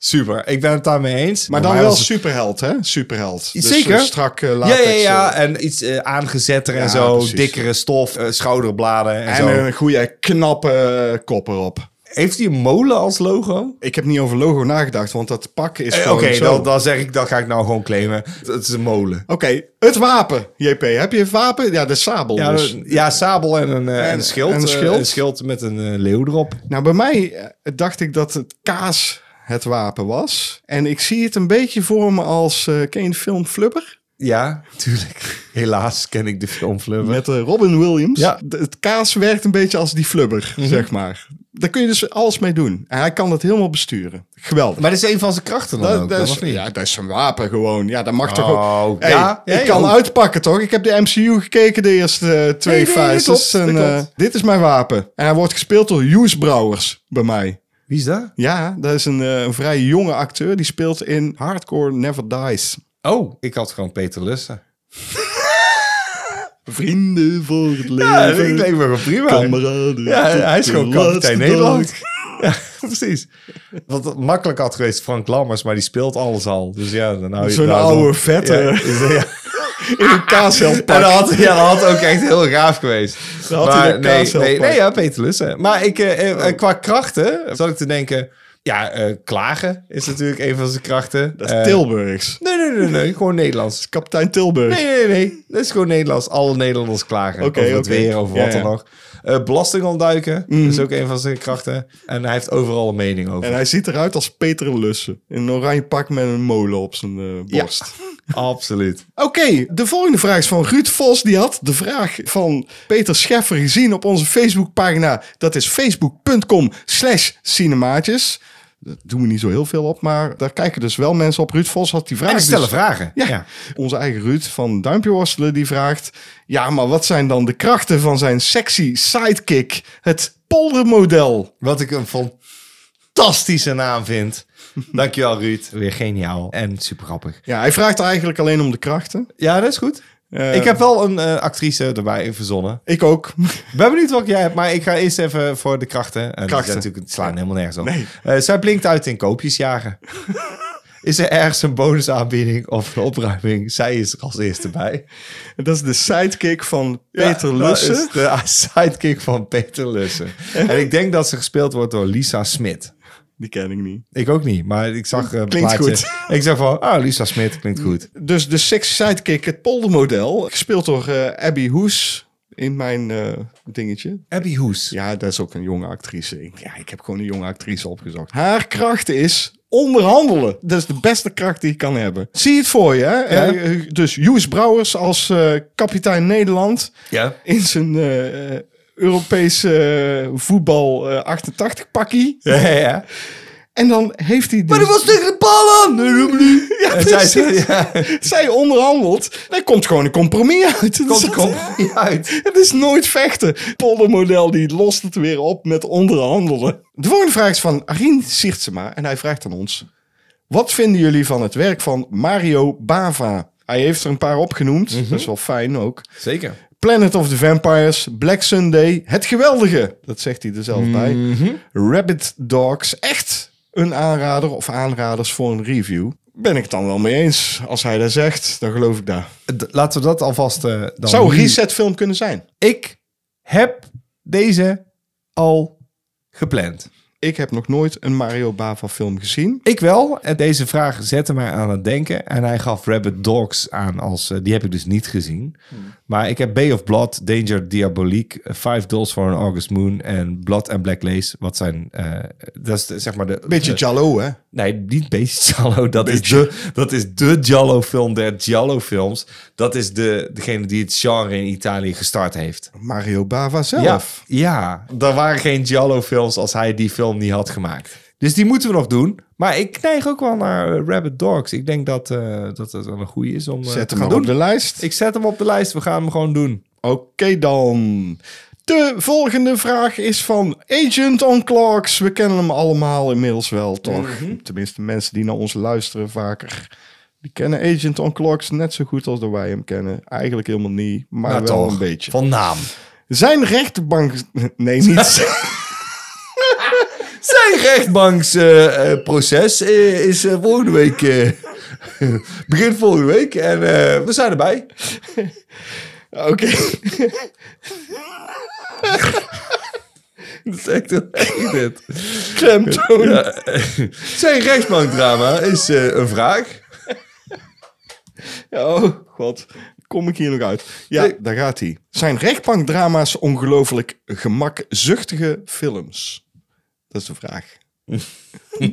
Ja. En dit zijn niet zijn rechtbankdrama's. Ik wil echt dat je alles daarvoor er gewoon inlaat. Want Nee, het is dat te fucking niet. grappig. Nee, Jawel. Ik vind dit een hele lastige vraag, man. Want ik vind namelijk heerlijke films. Ik hou van films die zich afspelen op één locatie. En dan kun je zeggen, oh, dat is gemakzuchtig. Dat klopt. Ja, Maar dat, dan kun je dan van iedere film zeggen die zich in één huis, in één kamer of in één ruimte afspeelt. Dat is heel makkelijk gezegd. Is dat dan meteen makkelijk? Dan denk ik, ja, tuurlijk. Het is fijn dat je het in één ruimte kan opnemen. Maar probeer dan maar eens anderhalf uur tot twee uur. dat is de perfecte lengte, dat weten we nou. Leuk te houden. Dat is het. En probeer maar eens een rechtbanksdrama van anderhalf uur Nou, spannend te houden. Dat is een fucking opgave, baasje. Want dan heb je dus inderdaad een misdaad. En dan heb je een paar mensen. En die proberen eruit te leggen. En het is eigenlijk een hoop geklets. Probeer dan maar eens anderhalf uur boeiend te houden. Als je dat lukt. En ik zit op het puntje van mijn stoel. Ja, ik kom dan er doe niet je het tussen. godverdomme goed, baasje. Ja, ik kom er niet tussen. Eh, JP, dit- is precies het punt wat ik wil eh, maken eigenlijk. Kijk, gemakzuchtig, dat kun je noemen eh, de film. Ja. ik zeg dat als Yoda, even Ja. overigens. Gemakzuchtig kun je noemen noemen de de film. film. Ja, dat klopt. dat kan. Ja. Als het zich in één ruimte afspeelt, kun je dat zeggen. Gemakzuchtig. kun je noemen de film. De film. Ja, ik kan dan niet zo goed eh, stemmetjes. Maar goed, wat het is, wil je dat interessant maken? eh, Interessant, maak het. Willen.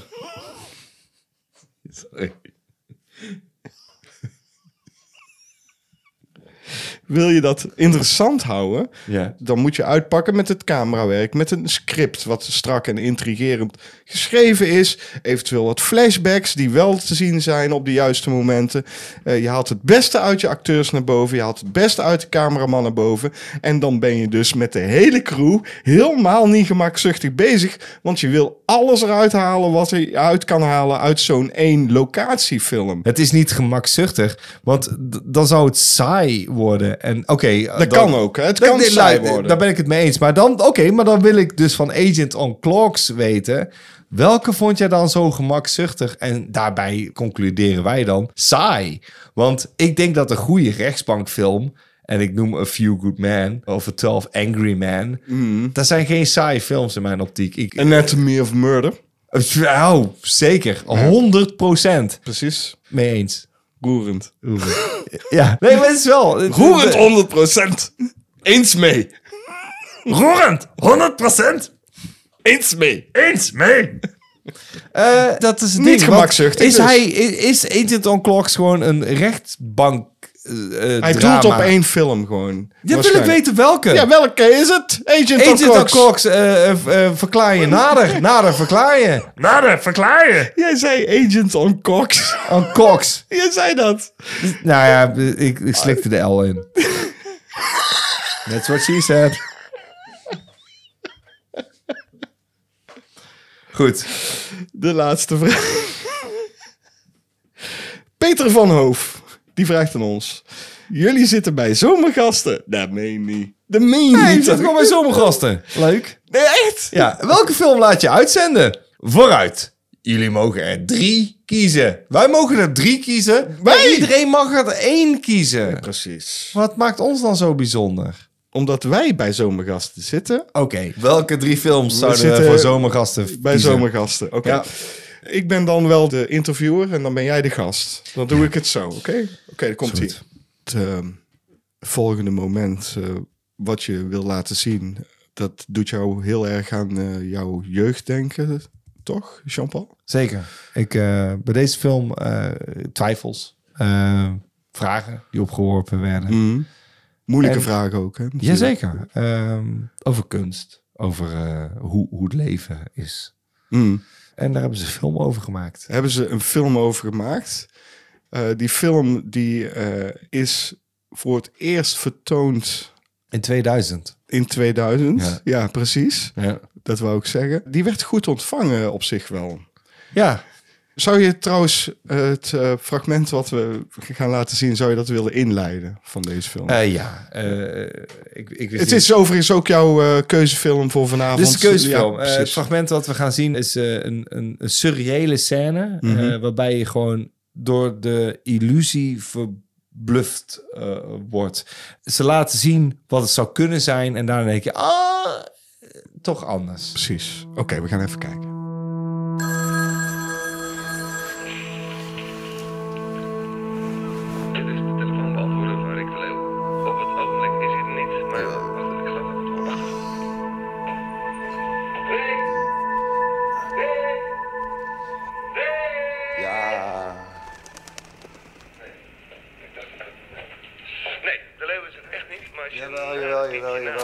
Is er wel. Ja, Rick hier. Mooi fragment, Jean-Paul Arends Mhm. eh, uit de film De zee die denkt. De Zee die Denkt van eh, de Nederlandse regisseur, eh, als ik het goed heb, eh, Eh, Gert, eh, Gert de Graaf. Gert de Graaf. Ja. Bijzondere film wel, Zeker. eh, 2000. Ja. Ja, ik zie de zee niet vaak denken, moet ik zeggen. Nee. Maar goed, eh, eh, fijn dat je ons die eh, keuzefilm hebt gegeven aan het eind van eh, deze aflevering. Ja. Goed, nou ben jij de interviewer en dan eh, interview je mij. Nou, eh, William van der Voort, we zijn nou op het eh, punt van de avond gekomen waarop, ja, we gaan de diepte in. Precies, ja. de- wat jou een beetje gevormd heeft. Sorry, ik gooi gewoon een fles om. Wat jou een Slijf, beetje- kan ja, gebeuren. het kan gebeuren. Wat jou een beetje gevormd heeft. een film die, die, die jou, zeg maar, uit jouw schulpje heeft getrokken. I- Mm. Iets wat jou aan het hart ging. Zoals ik mag begrijpen, eh, vormt jou zoals jij nu bent. Hier heb je een heel hoop aan gekoppeld. Precies, en, dit, ja. dit, en je wil ook dat de Nederlander, want wij gaan dadelijk gewoon natuurlijk Mhm. gewoon de volledigheid eh, ervan zien, Ja, dat hij eh, hier mee van kan genieten. precies. Het, het, We gaan even kijken trouwens naar een fragment. wil je eerst het fragment doen of zal ik vertellen een beetje? Nee, we gaan eerst even kijken naar een fragment. fragment. gewoon zonder aanleiding kijken we nu naar een goed. fragment. Ja.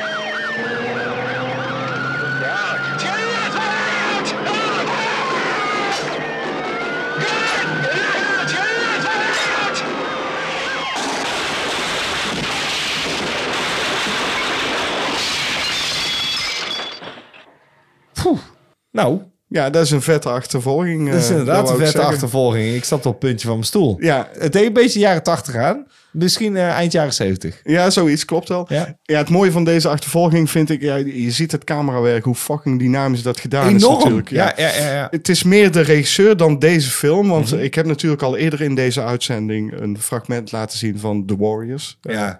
eh, van regisseur Walter Hill. Net zoals deze film ook van eh, Walter Hill is. Oh, is de driver. De Driver, inderdaad. Ja, ja eh, Isabella Adjani. Prachtige Tuurlijk. film om eh, naar te kijken.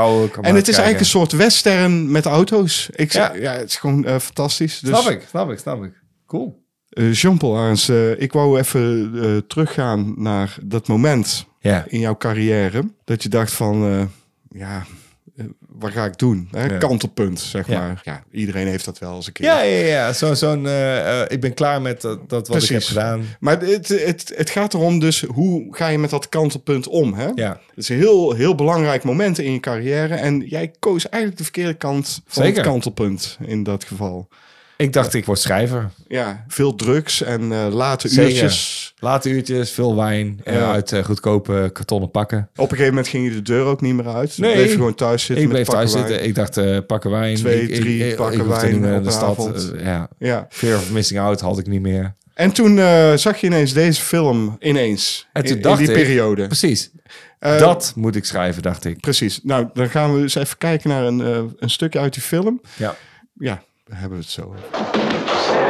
Sit down. Sit down, Mr. Marlowe. Don't dirty up my joint. Sit down, right here. I. What's your name now again? My name? My yeah. name is Donald Duck. You know my name. Oh, fuck. I don't know what's your name. My name is Marlowe. Philip Marlowe. How do you spell it? pie, Yeah, how do you spell it? He's a smart ass, that's what he is. That's what I meant. Why don't you learn to say what you mean? Godverdomme. Ja, dat snap Goed, ik hè? wel, dat je dat wil schrijven. Ja. En hoe had jij het dan genoemd? Want eh, en nu noemden ze het... eh, eh, nu noemen ze het... Ja, hoe doen ze dat? nee, ik blijf in mijn rol. Hoe zou jij het genoemd hebben? Als je het zelf had Nee, ik denk dat de titel perfect is. Ik eh, zal het niet anders moeten noemen. Mhm. Dat is ook omdat eh, de muziek eh, natuurlijk, de titel, ook, dit is ook de, de titel van de, film. Oh, godverdomme, ik raak de microfoon aan. Oh, is een probleempje, het live. Ja, het kan kennelijk, iemand gewoon net een bierflesje Oh, om. Dat komt ook. Ja. Ja, oké. Oh, Maar, even nee, iemand ja, van het geluid bij. ja, even ja. Maar Oké, ja, is klaar. Ja, hij is klaar. Ik word hier al blij van als ik die film kijk. The Long Goodbye. Eh, Ik wist dat jij een van mijn zomergasten zou zijn, dus ik heb me ingelezen. En toen zag ik eh, op eh, YouTube dat jij dus filmpjes hebt gemaakt met reviews van films. Hebben jullie deze ook gereviewd? Met cinemaatjes is dat dan? Eh, deze hebben we inderdaad ge- gereviewd. Oké, was het met een kantelpunt toch? Dat was Ja, wel een kantelpunt waar ik het net over had. Ja, ik dacht bij mezelf van, hm, Ja. ja. Ga ik hier nog mee verder? Kijk, je nog Dat was. Ja. En toen het, heb je eigenlijk het verkeerde eh, kant gekozen. Dus je bent Ik dacht, toch nou, nee, doorgegaan. nou, nee. Ja, je bent wel eigenlijk- doorgegaan met eigenlijk William de van der Voort. Ja, ik had, ik had meer zoiets van... eh, ehm, Maar je wist dat het een eikel was. Waarom ben je dan toch doorgegaan met nou, hem? ik ben blij dat ik het toch een kans heb gegeven. Ja. Want ik weet zeker dat hij gewoon zijn dag niet had. En die hele periode daarna, dat heeft nog Hij best alleen maar geweldige recensies opgeleverd. Dus ik weet niet wat er toen mis was. Want dit, dit is gewoon de recensie waarbij ik denk van... Heeft hij een herseninfarct gehad? Wat wat is hier mis? Want op iedere andere moment zou, je- zou je dit... Ik weet niet. Dit verdient een herkansing. Ik, ik heb geen idee. Maar ik ben blij dat ik het de kans heb gegeven. Want we zijn nu zoveel jaar verder. Want anders zou het daar gewoon al stop zijn geweest. We zijn eh, op het punt van de avond gekomen waar waar- we gaan, eh, eh, ja, weet Weer je een wel, fragment, denk ik. We gaan een fragment Ja, eerst bekijken zo. en dan mag jij vertellen waarom. Wil je dat ik het inleid of wil Ja, je leid daarna... maar even eh, ik kan het fragment wel inleiden. Leid maar even in, ja. Oké, je, je gaat hier zo zien dat twee gasten, zeg maar, zo'n opslagruimte gaan huren. En ze gaan daar iets in maken. Ah, ja, ja. Dat ziet er allemaal heel vaag uit. Het is ook een beetje uit context, moet ik zeggen. Want Mhm. als je de film niet vanaf het begin hebt gezien, dan denk je, het ziet er ook heel low budget uit, moet ik zeggen. Het geluid is niet het beste. Nee. Maar het verhaal is heel intrigerend. En ja, daar kun je gewoon maanden, weken, eh, nou jaren, jaren. Ik heb er een aantal jaar in eh, vastgezeten om eh, helemaal uit te zoeken hoe dit nou precies zat. Ik heb het nou helemaal door hoor, maar ja, kijk maar even naar dit stukje. Het is helemaal uit de context natuurlijk. Oké, oké.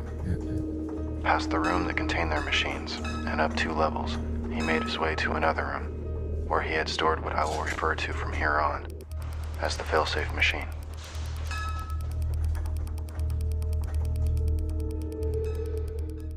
Ik kijk even In- mijn aantekeningen. oh, Shane Carruthers is de regisseur van Carrut, deze film. ja, Carrut, Carrut. dat is wat eh, Ja, dat ja. bedoel. Ja. Sorry, Klopt. eh, wie heeft dit, eh, wie heeft de informatie? Shane Carrut. Ja. Ja, niet Carruthers. Die oortjes die werken niet zo goed. Nee, het slaat nergens op. Nee, Primer dus. Ja. Hele goeie. Daar gaan we nu naar kijken. Ja. Nou, Jean-Paul, eh, Ja. voordat we echt naar de keuzefilm gaan, wou ik nog even eh, zeggen van eh, dit was eh, Zomergasten 2024 Ja. met eh, Jean-Paul Arends als mijn gast. Bedankt nogmaals. Ja, graag gedaan. Ik, ik- fijn, fijn. Dan eh, gaan we eigenlijk gelijk van de eindetitels zo Ja. over in eh, jouw laatste film. De scène spreekt voor zich.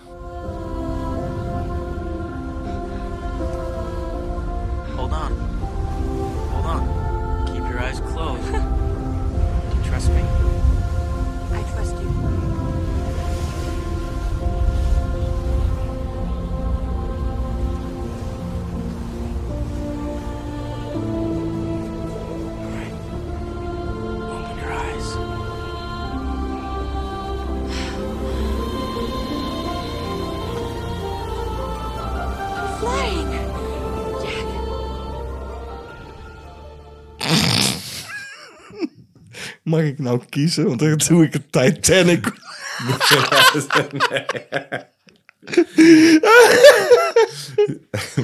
Het is Deep Inside Tracy. Nee. Ik wil dat zou eigenlijk- een ding zijn voor het zomergasten. Deep Inside Tracy. Ik had er nog een paar waar ik niet uit kon kiezen. Toen dacht ik eh, Valerie and a Week of Wonders. Oh, dat had heel dat gaaf. is echt een lekkere VPRO-film is dat. joh. Oh ja, nee, ik had eh, The Case of the Bloody Iris. Ik wil een, Jij wil mensen iets bijbrengen ja, gewoon. ik, dan Ja. had ik die gekozen Ja. vanwege het feit dat het gewoon een goede giallo is. Ik wil mensen interesseren voor het giallo-genre. Dus dan had ik deze gekozen. Helemaal goed. Ja. Wat had jij gekozen als laatste? Ja, ik zat heel erg te twijfelen tussen vijf films. En daar heb ik er net al een van genoemd. Dat was Mhm. Valerie and a Week of Wonders. Die was fucking serieus. Dat, dat, Om dat op de VPRO te laten zien. Ik zag eh, dat eh, de Noorderlingen, want ik wil anders Alex van Warmer dan doen. Mhm. De Noorderling is twee keer gekozen. Oké, Ja, twee, twee keer. keer, twee Oh. keer En spoorloos, want die had ik in mijn lijstje. Eh, nee, die staat er niet tussen volgens Nou, mij. Dan had ik spoorloos. Oké, cool. Snap ik. Adieu. Boswaar. Hey.